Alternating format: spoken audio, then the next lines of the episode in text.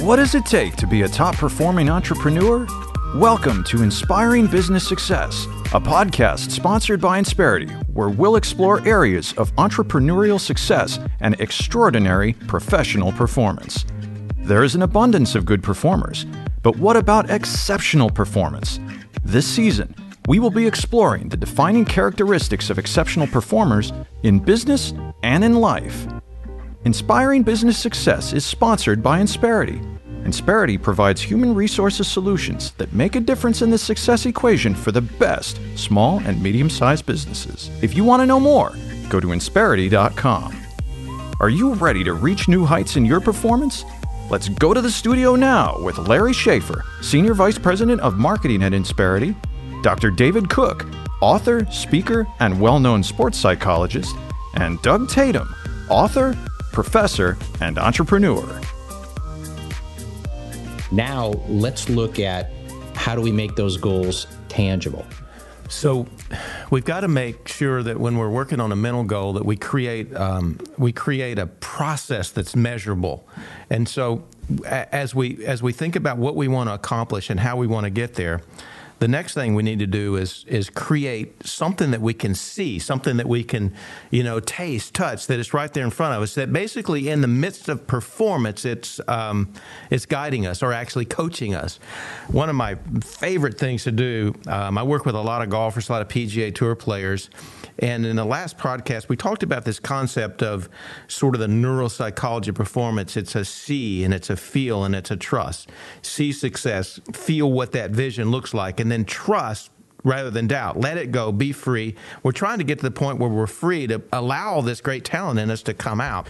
So when I'm working with a player like a you know a golfer, uh, a lot of them, well, all of them mark their ball in a professional event. So when they get to their golf ball, because they all you know a lot of them use Titleist or Callaway or whatever it might be, they need to look down and know that's their ball. So they all kind of have a unique marking on their ball.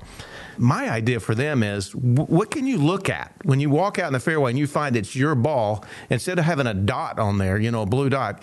Is there something that you could do on that golf ball that speaks or coaches to you? Because what I want them to do, as we talked about in that last uh, podcast, is have a specific goal of putting your mind in position to succeed over a shot.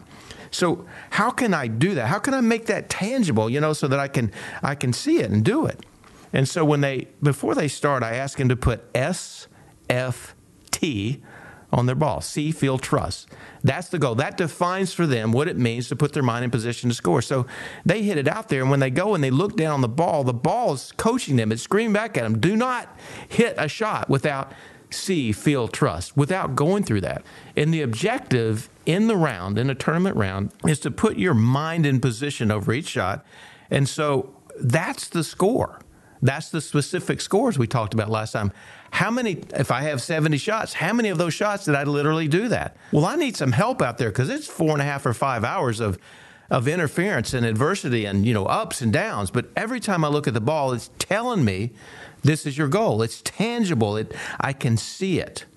And so that's their objective then is not the outcome like we talked about. It's did I go through this process? And so on their scorecard, they keep two scores they keep the score of process, which is a tangible score. I had an NBA player a couple years ago. Such a cool story. He he came out of obscurity and got this enormous contract because he was playing so well. Well, going into that year with his new contract, all of a sudden he felt the weight of the world on him because he had to prove that he's worthy of his contract and he was slumping early on. And so that's when i got to meet with him. We again we talked about let's go back to playing free like you did when you had no contract to now you have a, a big contract. The only difference is what you're making of it in your head. So let's go back and, and do what you did before. And so we talked about the concept of see and feel and trust. And i said listen you need a tangible way to get into that when you're performing and I said, you know, I'd write it on the toe of your shoe or something. So every time you look down, you're reminded. And so this NBA player who gets, you know, a new pair of shoes every other week sent me a picture of his shoe and he's got SFT on the toe of both of his shoes and ends up having an unbelievable year. He says it all turned around when I when in the midst of competition I was able to see a tangible reference to what my true goal was rather than focusing on fear or outcome or whatever. It's powerful. You know, Larry, uh, David, it, it brings a, an interview that I did with a very interesting gentleman that ended up running one of the biggest music businesses in the United States, uh, retail music, wholesale, and so forth. I said, How in the world did you get in this business? And he said, You know, I was a burgeoning musician. I go into a musician's music shop. I want to buy a guitar. And he says, the first thing they tell me, you know, and I had money, he said, the first thing they tell me, Larry, is I can't touch the guitars because I'm a young kid. And second thing is the guy that waiting on me pulled the guitar down was like Eric Clapton. So I wouldn't have played it in front of him anyway. So I was completely intimidated. So, so what was your, you know, why'd you get in the business? He said, I got into business in college with a music store with one reason, which was that somebody would come into the store and never, ever be told that they couldn't touch the instruments. I would never let the musicians play in front of them. And that effectively became the culture of the store. So you talking about a tangible goal and how to do that institutional. He said that he literally spent three years with a training program to make sure that when somebody walks in that store, they knew they could play with the instruments. They were not going to be intimidated uh, by the store staff, and that changed the experience and led to a multi chain store. But what was interesting, he didn't turn around and say, make the uh, customers feel welcome. He got really specific about what that meant. Because a lot of what we're talking about is taking some of these principles that you're talking about that makes an individual successful in a sporting realm. Then how do you get your institutional or your company or your employees to do that. I mean, that's a lot of the HR things that that Larry you've dealt with over the years in your company. That hit me that that was exactly the same thing. Until he could articulate specific tangible goals and then explain to the employees the, the the the the person on the you know waiting on the customer what they were expected to do there was no difference between him and any other music store but then he became a super performer. That's a, a, great point because I think so many business leaders, you think about them coming out of their MBA or, or whatever, they can set specific goals. what a great leader will do beyond that is they will set the feel of it. How does it feel, first of all, to them, and then to their culture, within their culture and within their people, and kind of give that extra step and build success upon that. And they they keep it in front of them. Any kind of communication they have, they keep that specific goal tangible. They see it. You walk in the building, it's there. It's it's almost like a, a motto. It's almost a, uh, it's a vision statement or whatever. It makes it tangible, and that's what you know. You just can't go in a room and create a specific goal and then you know, okay, we did that, but you want to then make it tangible that you can see it. For the treadmill guy, I gave him the number twenty eight and told him to put it on his mirror, in his car, whatever. So the next week when he came back, he had been thinking about it all week long. Let's move to the next aspect of, of goals, and that is choosing difficult goals and having really probably, David, the courage to be able to choose difficult goals. Yeah, you got to get past the fear of failure. And, you know, that's one of the things that holds people back. And so you have to have the courage. And again, it's just a mental choice of thinking, all right, you know, am I going to choose something that's really easy? And that's not going to be motivating. Am I going to choose something that's out of completely out of the ballpark? That's, you know, that's going to be exasperating. Goal setting is an art. I got to choose something that's difficult, that stretches me, but it's not completely out of the picture. For the Marine, uh, in the story that we shared earlier, is that um, I would add a certain amount of time or ask him to meet the time from the week before, but I'd added a few seconds, and um, but it stretched him, you know. And I was just, I don't know. I mean, it was an art. I, you know, I, I picked a minute and absolute agony, and he did it. But you know, goal setting is an art. I remember when I was a kid, I wanted to be a pro golfer, you know, and so I got a scholarship in college and played, and um, you know, I was I was it was difficult. It was a difficult goal, but I thought that's what I wanted to do. And I remember one day when that door closed. And that, that's the thing about goal setting. Some people will stay with a goal even when um, it's you know life changes, talents were just different talents were discovered, new doors were open, and what we have to do is know it's an art and be able to redirect our goals, but continue to have you know a difficult stretching goal. And so when I finally gave up the goal of being a professional golfer, the next goal was to attain a PhD in a field that would literally help people become the best they could be in you know in golf and sport and business and in life. And so that was going to be a very difficult goal but both of those were difficult. I just needed to know when one door opened and one door shut to be able to go through it with the same vigor that you know that, that you, you did the first one. So don't you know don't be upset if you need to change a goal but always but, make them difficult. Yeah but that reminds me of uh, a quote i read by michael jordan where he said failure is an illusion. It doesn't exist to me. So you didn't fail in your initial goal. Uh, you just looked at it as a sign to redirect you towards the goal that ultimately you've achieved. Yeah. And you know what was interesting is I remember going to Oakmont to one of the most difficult U.S. Opens of all time, and I was working with two players that were there, you know, competing. They're inside the rope, and you know, I work with them ahead of the tournament, you know, walking down the fairways with them, and then on competition day, I'm outside the rope with you know them taking the information and applying it. it was so difficult. I mean, it was the hardest golf course I'd ever seen at that time. Of course, since then they've they've really created some difficult challenges at the U.S. Open.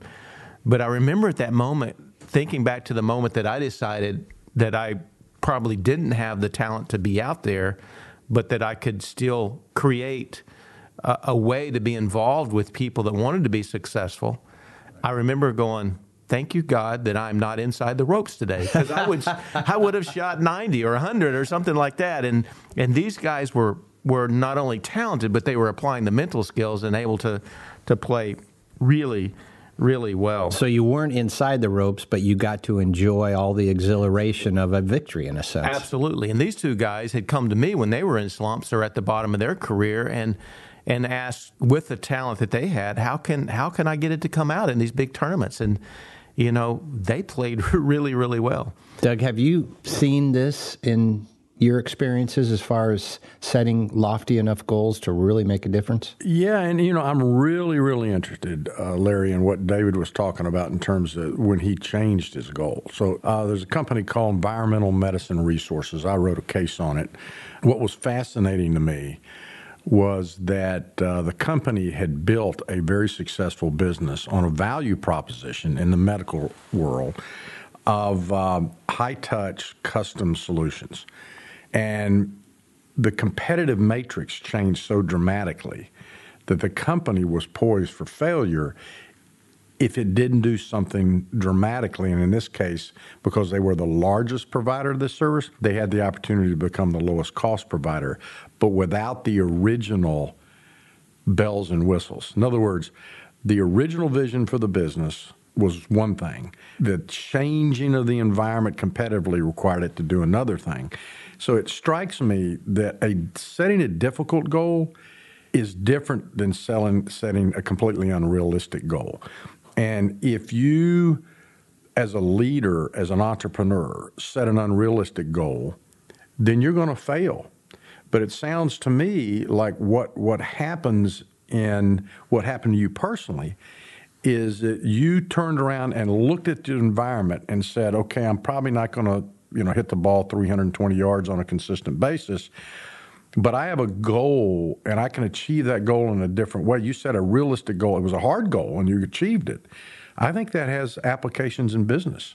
Uh, you see that all the time, right? Having an entrepreneur run a business right off a cliff because they've set an unrealistic goal, as opposed to an entrepreneur like in this case, Bert Prater, who set a very hard goal of conforming the company into a low cost provider, walking away from its original value proposition turned out to be successful. You know, uh, one of my one of my greatest stories is with a dear friend of mine, Stan Utley, who's probably the great, you know, one of the greatest short game, you know, teachers of all time in in in golf. He came to me um, when he was on the mini tours and just struggling like so many young players are, trying to figure out if his goal was too lofty to be a pro golf, you know, on the PGA Tour you know, if he had what it took. So he came, came in. And again, we go back to you have talent, but how, how do you get it to come out more often on game day? So we created the process for him. And I, you know, I said, here's what I want. At the end of the day, whatever you shoot, whatever your outcome score is, that, that that's one thing. But I want to know, like we alluded to earlier, what is your what is your input? You know, what are you thinking before the ball ever leaves the club head? Can you go through this process? And I gave him 85% of the time. In other words, at the, every hole, you you know, you have an outcome score. You make a par, you put that on your scorecard. Well, under that, I want to know if you, you know, if it was a par 4, how many times on that hole did you go through the process? Did you do it one time, one shot or all four shots? And get, you know, put that number down there. That's called the concentration score. That's called, you know, what your, you know, what what what your true goal is to see if you are focused on what you said you were going to be focused on. So I challenged him to be 85%. You know, that's a B plus, you know? And so that's not unattainable, but when you think about the interference in the adversity that we work in, in the environment, in business and in sport, being able to control your mind 85% of the time is pretty stinking difficult, you know? And so I challenged, I said, at the end of the day, we're going to divide your concentration score by your outcome score, and there's going to be a grade. So again, it's making that mental side tangible and specific enough that you can measure. And so I said, this is, this is what we want to do. So it was, in the context of what we're talking about here, a very difficult goal. So he plays this tournament, shoots well, and says, you know, I didn't hit the ball that well, but I'm playing a lot better because I'm thinking better. The next week he plays another mini tour event, wins it. The following week, gets a sponsor's exemption into a PGA Tour event a major PGA Tour event, not like a U.S. Open, but a, you know, a regular PGA Tour event, gets a one of the four sponsor exemptions and goes and wins it. and wow. he sends me his card, wow. and it, on the winning day it says 93 percent. He wanted to prove to himself and to me that he could go beyond being a B plus player, and he went to 93 percent on game day in competition with the best players in the world, wins an event, gets a two year exemption, he's off and running on the PGA Tour. One of the most fascinating stories I've ever heard, but it was a difficult goal that he said, Yes, I'll do it, and I'll exceed it. And so he got I mean, he got an A minus. What would have happened if he had gotten, you know, 100%? But that's just how difficult it is in the competitive world of business and sport and life to be able to focus well. Amazing that he was able to do that, but he took the challenge, made it specific, made it tangible, and also, which we're talking about right now, created a difficult but but attainable, you know, goal. Yeah, it's amazing to me. I, I'm I'm reminded of a phrase you said earlier, David, that the situation before us is what we see in our head. You know, and in sports, I can go out with my buddies and play play golf and have a great time, and you know maybe beat them on the 18th hole. But if I'm in a true competitive situation and I'm on that same 18th hole, the situation before me, really in practical ways, is the same. But in my head, it gets blown up, and that's where I don't perform at the level that I should. And, and you're talking about ways to prepare for such situations. Metaphorically, it goes back to that point. That's the 20 minutes before the trophy celebration. It's a place where you feel will you feel stressed or you know interfered with? And that's what we got to be prepared for. If that's our main goal to start with then it changes our ability to play every shot or walk into any situation. The cool thing about what we're talking about here sport business life you know applying these things is each of these are just a microcosm of life. You know we can learn from sport we can learn from business and take these illustrations and apply them to our life and we'll be better at whatever we do that's to me fascinating about the last 35 years of working with elite people is to see these dramatic changes and literally how these simple ideas change someone's ability in the heat of battle to become great. So I think to summarize what we've been saying, Doug, is I've seen in business that leaders can come out and make great goals but the ones that really succeed over the long term is they know how to ebb and flow and adjust as they reach different plateaus of those goals or they reach obstacles that in their resolve they determine how they're going to overcome it. I agree, Larry. And, and uh, if they set a vision and they transfer that vision downstream, it's interesting. Business is very much a team sport. So part of the issues are taking some of the lessons that we've learned from individual athletes, getting them transported to the leadership of, let's say, entrepreneurial businesses or private equity focused businesses that are have outside investors and constituencies.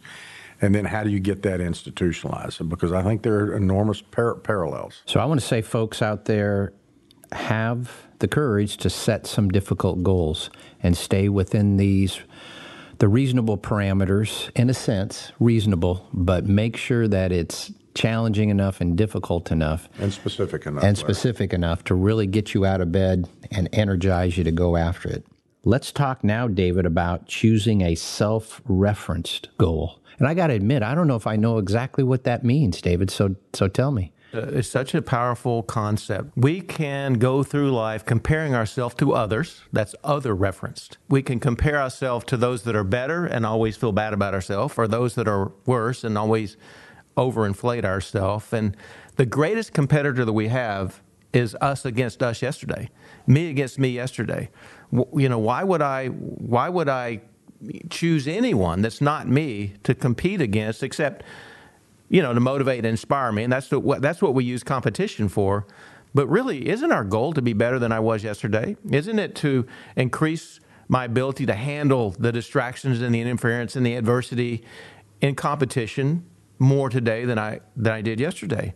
And that's what this entire series is about is teaching us how to use our mind in such a way so that when we're in competition, we're learning to get better and better and have more of our talents to come out. Self-reference. So let's take let's take the example of of how can I be better today than I was yesterday. One of the most fascinating sports stories, I certainly wasn't involved in this because it was many years ago, ever took place in the world was the four minute mile. So the four minute mile was approached for a long, long time, for many, many years. And the closer they got to it, they hit a wall. And no one could break the four minute mile. And finally, the cardiologists and the medical experts of the day said it's humanly impossible because the heart cannot ex- cannot sustain that much energy um, and pressure and stress put on it for someone to run a four minute mile. So basically, the great experts in the world were limiting someone's ability to, to reach that. They were saying it can't be done. What's interesting is that there was a young aspiring physician named Roger Bannister that was a self referenced athlete that began to see this much training led to this improvement. This much training led to this improvement. And if I could, you know, as we go back, create specific, tangible, and difficult goals on each quarter of the mile and accomplish those and move towards those, I'm going to be able to run a four minute mile. I can predict it. And so he took all of that meaningless information out there that said it can't be done, and he created I'm an individual, and when I do these things, I improve. So he created a self reference goal, chose the day, spoke about it, that he was going to break the four minute mile. That was incredible boldness on his oh, part. boldness, but it was also as like he understood something. I control this, and my training controls this. And I'm a physician, and I disagree. So he gets up that morning. It was rainy and cold. He, he called it stupid weather, but he said, We're going to do it anyway. And so he went out to a wet cinder track in the cold, and that day broke the four minute mile. Here's what's fascinating. So that was a self referenced goal. All of the people that were running and trying to get closer to the four minute goal, that were all external, trying to compete against everybody else in the world that weren't self referenced, finally saw one person break the four minute mile.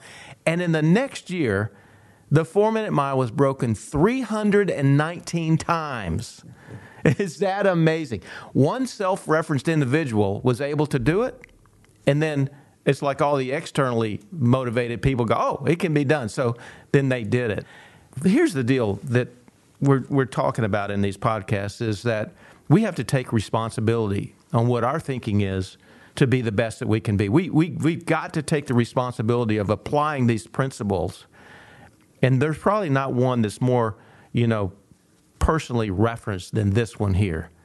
Look at yourself in those areas that you want to get better in and measure yourself yesterday to today and quit worrying about everybody else in the world. Do what you can and what you do well, and we all have sweet spots. Find it and improve against yourself in that sweet spot, and you'll be great. That's almost like the power of compounding interest. I mean, just a little bit of improvement every day. You can look back after several years and your progress is significant. It is. Larry, uh, that's a very good point. And, and David, it, it, strikes me that one of the things, having served on numerous boards and uh, growing companies and watching leadership and and studying it, is you talked about the self-reference goals in the context of the distractions and obstacles that you face in a competitive environment. So, what's interesting to me is that the tyranny of the urgent is an enormous distraction for leaders running companies. When you take what you were talking about in terms of a self-reference goal, I want to go back and and and again reinforce this notion of setting a practical, or I shouldn't say that, an achievable but hard goal, but ignoring the, the tyranny of the urgent. And and I will, I'm sure we'll talk about this a little bit later on one of these, when I think of your definition, I'm also thinking about the responsibility of a leader to deal with their leadership team around performance versus loyalty. So, what's interesting is that we all understand loyalty. You know, we all understand the folks that are around us because they're there, because they're loyal to us. If you're going to achieve these hard goals, it has to be performance. And that's one of the most difficult I would call it self referencing kind of issues that a leader has to do with is make these hard decisions about what's important and uh, against that hard goal. And, and the tyranny of the urgent just keeps creeping in there. It's like the crowd noise, it's like uh, uh, the weather. That leader's got to be focused on that goal and then make those hard decisions and ignore the tyranny of the urgent. And I mean, it's remarkable that it is very sports-like in the context of what we're talking about. Yeah, and so often in regards to goal setting, we focus on set your mind on what the goal is and what you're going to do we also need to say, by achieving this goal, I need to not do this. I need to not spend time on this. That that's the tyranny of the urgent. That's the tyranny of the urgent. There's so many other competing factors that can distract us from achieving those goals. So it's like you, you choose what to think about, yes, but you also choose what not to think about, what to do, what not to do, what to focus on, what not to focus on. Well, you're right. And if you think, obviously, you're, you're a leader in a huge business, even at the entrepreneurial growth level or middle market business, the organization, particularly at the side, is going to reflect the priorities of the leader. And therefore, what you don't do sends a huge message, thinking about it, Larry, the way you talked about it, as much as what you are focused on and purposefully, I guess to a certain extent, David, what you're also, all of what you're talking about is being purposeful about how you approach that and not street ball. In other words, not necessarily all the time instinctively. It's there's a purpose purposeful process that by which you can achieve that. And that's really what you're talking about. Absolutely. You know we can wrap this whole thing up in this. It's not that i'm a goal t- you know goal setter or not a goal setter the secrets are in what we've been talking about. The secrets that set the great ones apart from the good ones, the excellent, the exceptional ones apart from the others, is the type of goal they're committed to and the type they set specific, tangible, difficult, and self referenced. Folks, you have just received a master lesson in goal setting. Focus is the compass heading that we follow. So, the question we'll have next time is where do we get the mental and emotional fuel to achieve our goals? Where does that come from? If you like what you heard, subscribe and share. And thank you for joining us, and we look forward to talking with you next time.